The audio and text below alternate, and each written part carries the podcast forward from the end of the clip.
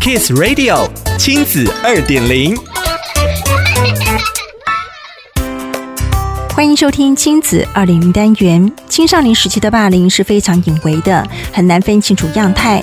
今天的亲子二点零要透过社团法人台湾青年民主协会理事长张玉萌的亲身经历，了解校园霸凌的角色、动机，从而找到合适的求助管道，不选择沉默以对。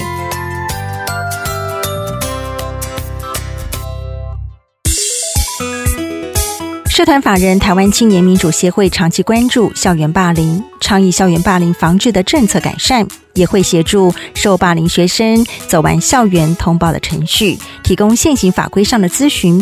若有需要社工的资源，也可以转介。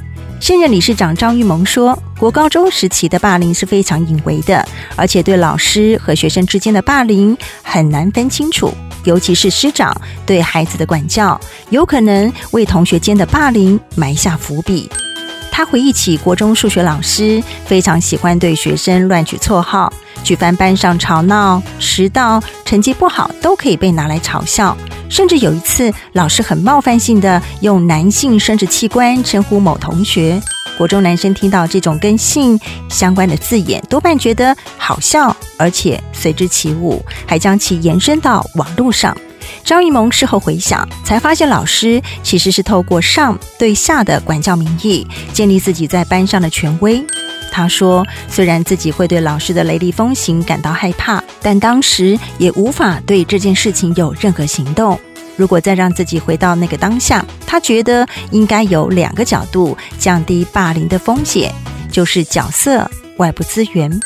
由于国一时担任班长，可以在合理的范围内行使职权，在早自习及午休时管理班级秩序，避免班上因为吵闹而被受罚。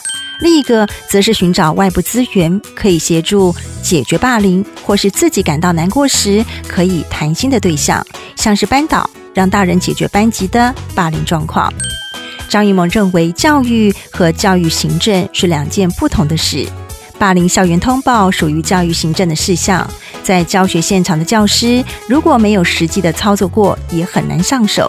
再加上需要二十四小时内通报的机制，更让许多教师感到焦虑。也就是说，不止学生需要协助，老师也需要教育行政上的帮忙。想了解更多内容，请参阅《亲子天下》第一百二十八期封面故事：同理、包容、终结霸凌。亲子二点零，我们下次见。